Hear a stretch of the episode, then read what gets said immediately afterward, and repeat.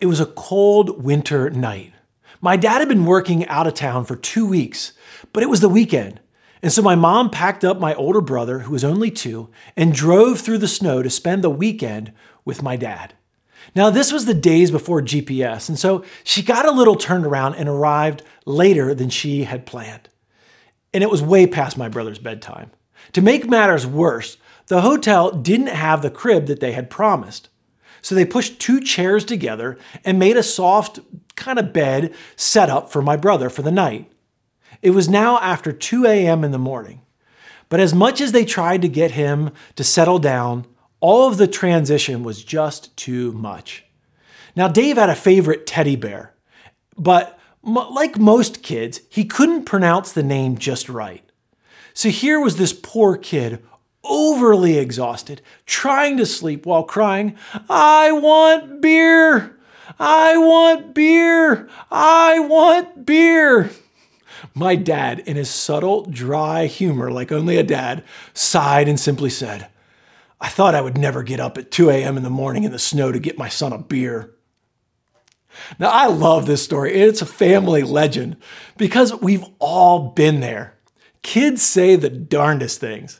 And I'm sure we could spend the rest of this morning telling all kinds of stories about how you or your kid said something that was funny. Some of them, I'm sure, not even appropriate for church, but all from a place of innocence where they are trying to say words that sound the same but mean something totally different.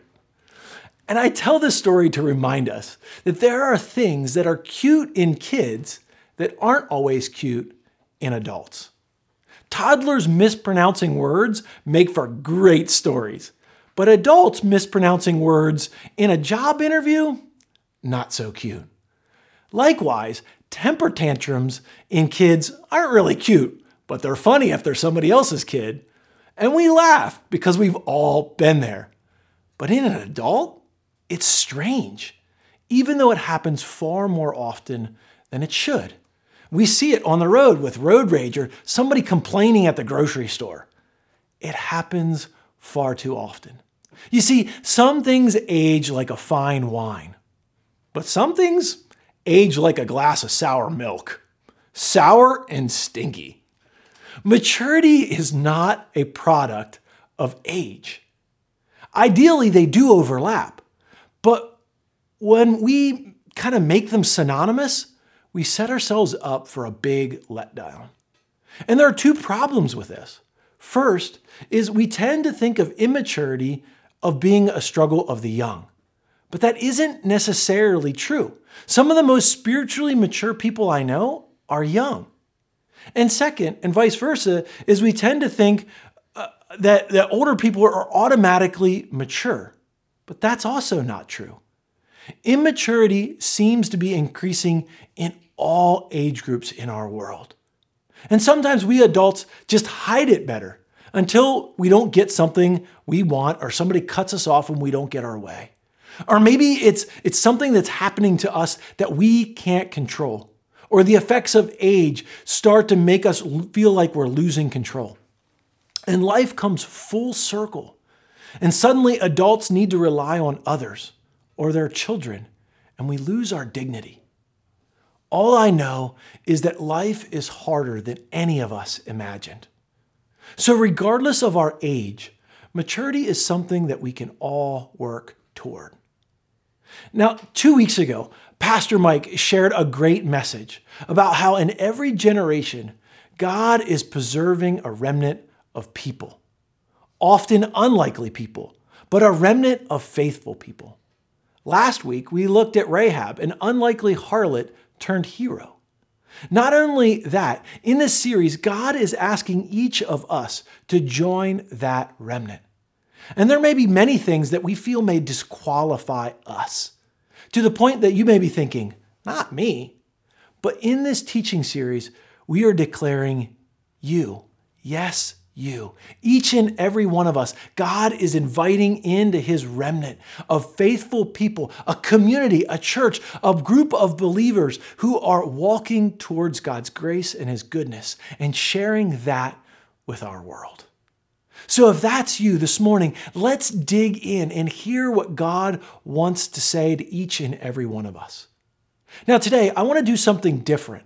We want to dig into do another character study, but it's someone that, that, that we may overlook in Scripture, someone who has some growing up to do. It's, it's someone whose immaturity once disqualified them from ministry.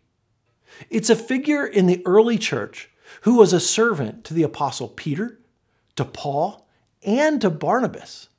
That person was Mark, also called John Mark. Now, who was John Mark? When we think of John Mark, we often think of the writer of the Gospel of Mark, pictured here. Mark was a close acquaintance and probably the scribe of Peter.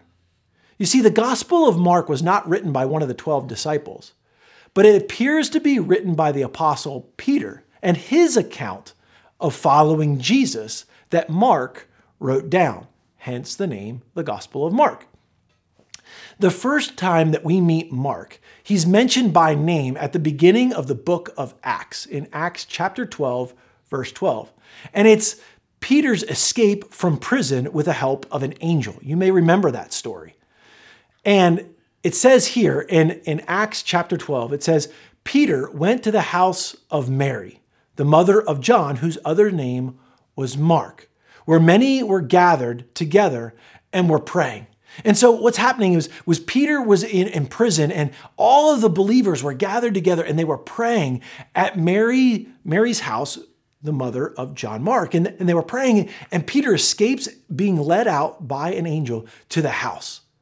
And so we see that it's Mark's family was a praying family. And, and they were used by God to help bring about Peter's deliverance during his imprisonment.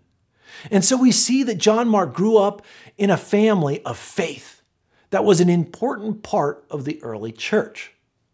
Now, a couple of verses later, Mark is mentioned again. And it's in the early ministry of Paul but it's at a time when Paul was still known as Saul. And we pick it up in Acts chapter 12, verse 25, and it says this Barnabas and Saul returned from Jerusalem.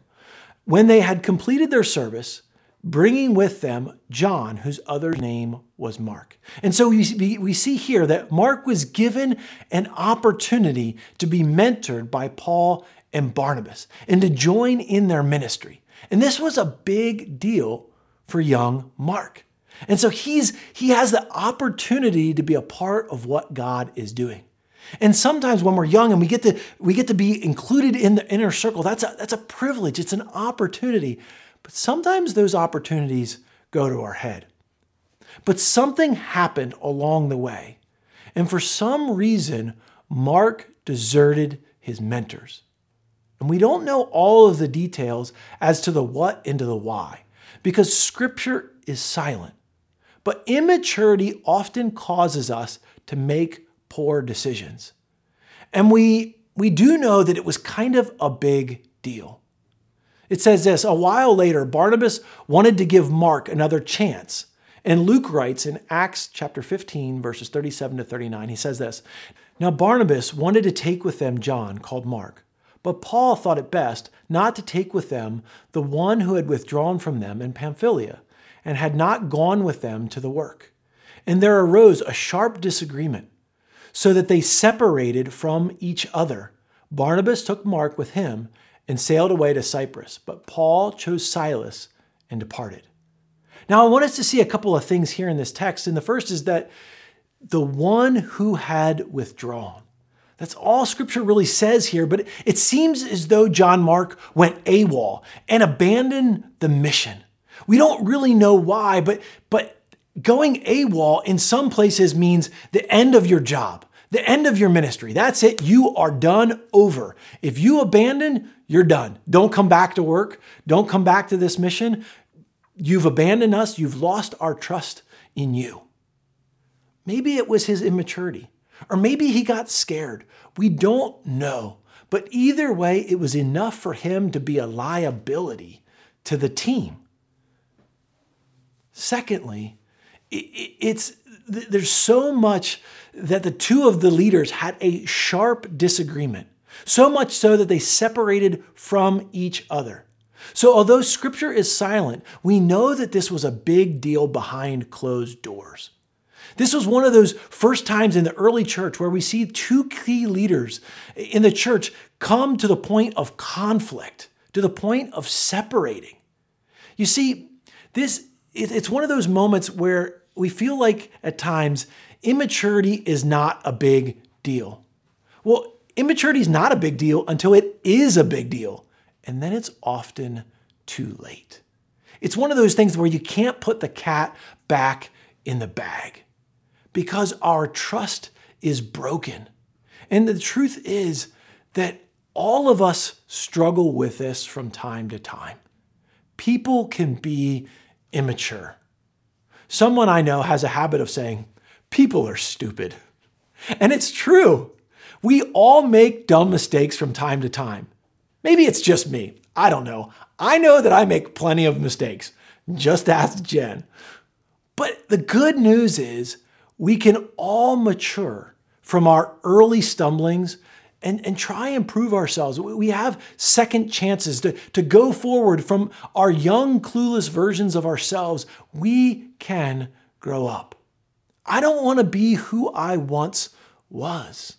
I, I want to grow up. I want to be more mature. And in Mark, we see a young man who made mistakes, but who later matured and was used by God. And this is our opportunity because Mark grew in maturity and favor with the apostles.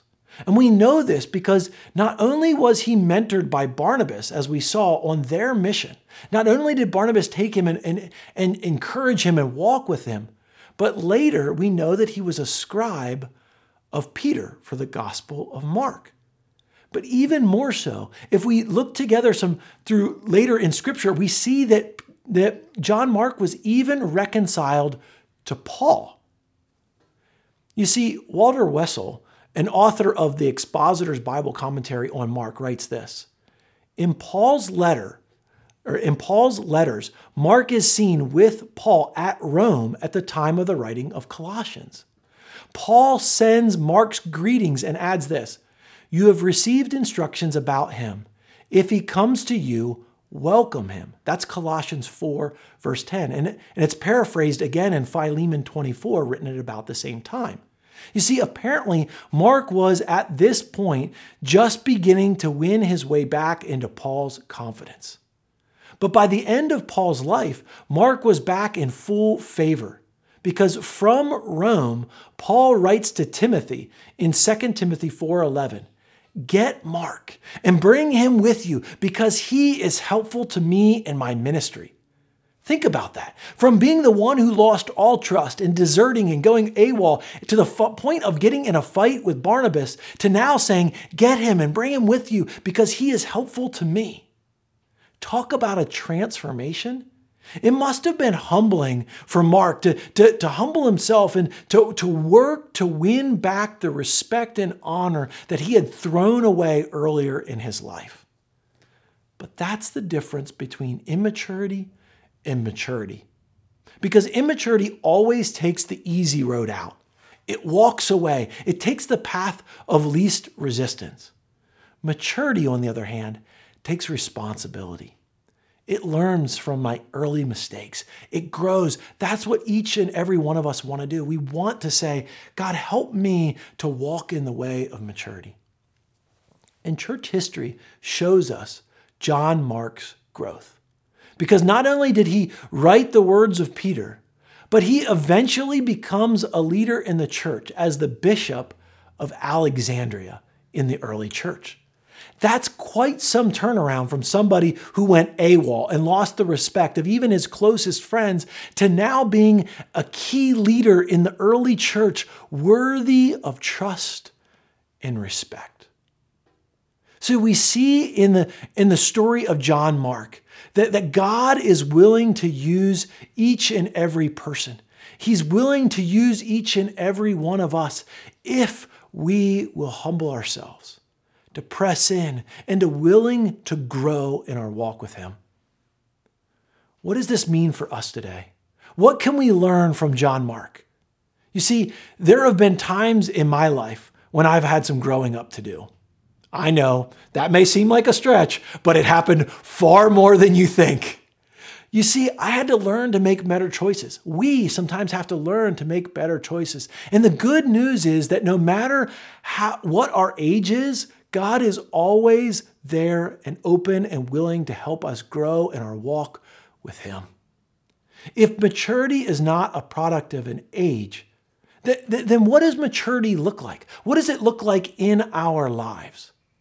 Well, first, you see, we have to stop blaming others. We've got to take responsibility for our own spiritual growth and maturity. And that means that we need to lead ourselves first. Maturity means lead yourself. You see, we need to spend time with the Father in prayer and in His Word. And then we will surrender to God and begin to see the fruit of the Holy Spirit working and flowing through us.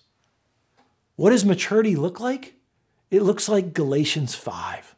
The fruit of the Spirit is love, joy, peace, forbearance, or patience, kindness, goodness, faithfulness, gentleness, and self control. Against such things there is no law. This verse describes what maturity looks like. You see, character is who you are when nobody is looking. Do we still exemplify the fruit of the Spirit? Do we still, are we still faithful in following God and, and seeking after Him? Have you ever heard of someone being caught red handed? Now, we typically think of people being caught red handed as being caught breaking the law. But what if every time you were caught red handed, it was for something good? What if you were caught going the extra mile? What if you were caught being generous? What if you were caught being patient or loving simply being Jesus behind the scenes, without fanfare, without press, without any of those things. And even if you are caught, it probably won't make the news.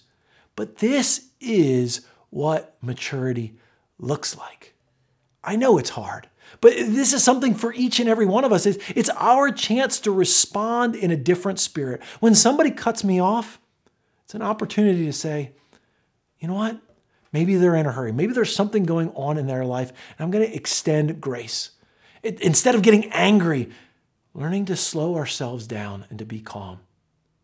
It's these moments of how am I going to respond instead of being triggered or angry? How am I going to move and act in our world? The first thing we need to do is lead ourselves first. The second thing about maturity is look to lead others. Lead others. 1 Timothy 4:12 says this. Don't let anyone look down on you because you are young, but set an example for believers in speech, in conduct, in love, in faith, and in purity. And I know that this is written to young Timothy, but I think it's true for each and every one of us. Regardless of our age, set the example by being these things. Maturity means to set the example. Be the thermostat, not the thermometer. Don't change who you are to fit in to people around you. Instead, begin to change the conversation and to change the culture by living in such a way that people begin to take notice, even if it isn't popular. Sooner or later, people will take notice. You see, I believe that our world is tired of inauthentic people who are just going with the flow. They're ready for something new, something mature, something different, something with a purpose. And that's what it means to be a leader. That's what it means to be mature. Part of maturity is a willingness to serve, no matter the role. One of the first things I had to learn in ministry was that nobody wants to clean the toilets, right? But sometimes we're called to serve. Sometimes we're called to do the dirty work. Sometimes we're called to do the things behind the scenes that no one else is going to see. But that's what it means to serve, to lead, to set the culture, to be a part of just picking up that thing and throwing it away, to be kind and generous towards those who are around us, even if it doesn't get noticed. And then asking the question, what is my best yes? Saying yes so that I can have an impact and make a difference on others around me? How can I use what God has given me to steward that for his kingdom? How can I serve and love others around me? So, leading ourselves first and then leading others. I know that this is hard and it's something that I still struggle with. There are t- still times that I act mature. I mean, just this week, I got a bill in the mail from Urgent Care for over $400 for one of Catherine's many ear infections. And I have to admit, when I opened that bill, I was livid. I was upset. It's not fair. I had spent all morning that morning of the day I took her to urgent care, going to different urgent cares, calling different places, and they said that they took our insurance. And now they're denying our insurance, saying that they never took it, and they want to charge us the whole amount? all of the hurt and frustration and resentment, my time came pouring back. And I, here I was, an adult, having a full blown temper tantrum. I was upset and I was going to call them and give them a piece of my mind. Luckily, Jen picked up the phone and decided she was going to be the one who called. You know, I had to calm down. I had to think, what would Jesus do? And then a little voice in the back of my head said, Well, he would have healed her, and I wouldn't have had to sit in urgent care for an hour and a half. There I go, spiraling again. I admit that I'm human, and I really need to sometimes just let my emotions come out and then say, God, what is my next best decision? Because maturity is not always acting on our first response. You see, sometimes we think we have matured, and then all it takes is one trigger, one person to cut us off in traffic, one person to cut in front of us at the grocery store. And all of those, that one word that's said to us, and all of the hurt and resentment comes flooding back, and we feel that we are justified, and, and it just sits there and it festers, and we realize that we still have work to do. And so, no matter what our age, Maturity is a choice. Maturity is something that God is calling us. He's saying, I want to draw you into my presence. I want to fill you with my Holy Spirit so you respond in a different spirit. And so matter no matter if you are 2-year-old yelling, "I want my beer," or whether you're an older person struggling with drinking a few too many beers, each one of us have habits that aren't healthy for us. And the good news is that God is here for each and every one of us. God's grace is here to help us mature. Maturity isn't something that just happens, it's something that we have to work at. Something that happens as we allow God to work in our lives each and every step of our life, each and every area of our life. It's, it's, it's in those dark closets where we have skeletons, where we say, God, I don't want you in that area. We've got to let God, maturity means letting God into those areas, bringing it out into the open, letting it air out so that we can grow up into the fullness of God and become His sweet smelling fragrance and aroma in our world. That's what maturity looks like. It's even in the behind the scenes area of our life when no one is looking, the areas where we thought we outgrew, that God steps in and begins to mature us. So, as we close today, I want to challenge you with this. I want you to think what is one area of my life or one character de- defect that I want to work on this week? And then I want you to pray and ask God, God, help me to think of the fruit of the Spirit. What's one thing that I can apply to my life to lead myself first and to ask God to help us grow in that area as we surrender to Him this week? Just this week, I challenge you to take time to ask Him what's one area that I can grow and what's one fruit of the Spirit that I can begin to apply to respond in a different way. Because the truth is, just like John Mark, God can use anyone, even someone who isn't mature even if we have turned our backs on God and we've gone AWOL and all of our brokenness is out there on full display, God's grace is still there if we seek Him, if we allow Him, if we receive His grace into our lives. He will help us grow. And the truth is, you can make a difference. You aren't too old or too young. God is doing something new. God is preserving a remnant. God is growing this community. And God wants to use you. Yes, you. Let's pray. Father God, I thank you so much for this morning. And I thank you for the opportunity to be here together and to learn from John Mark's life. That you can use us, even from our early setbacks and our early mistakes, that God, you want to draw us into your presence. And so, Lord, we surrender all that we are to you.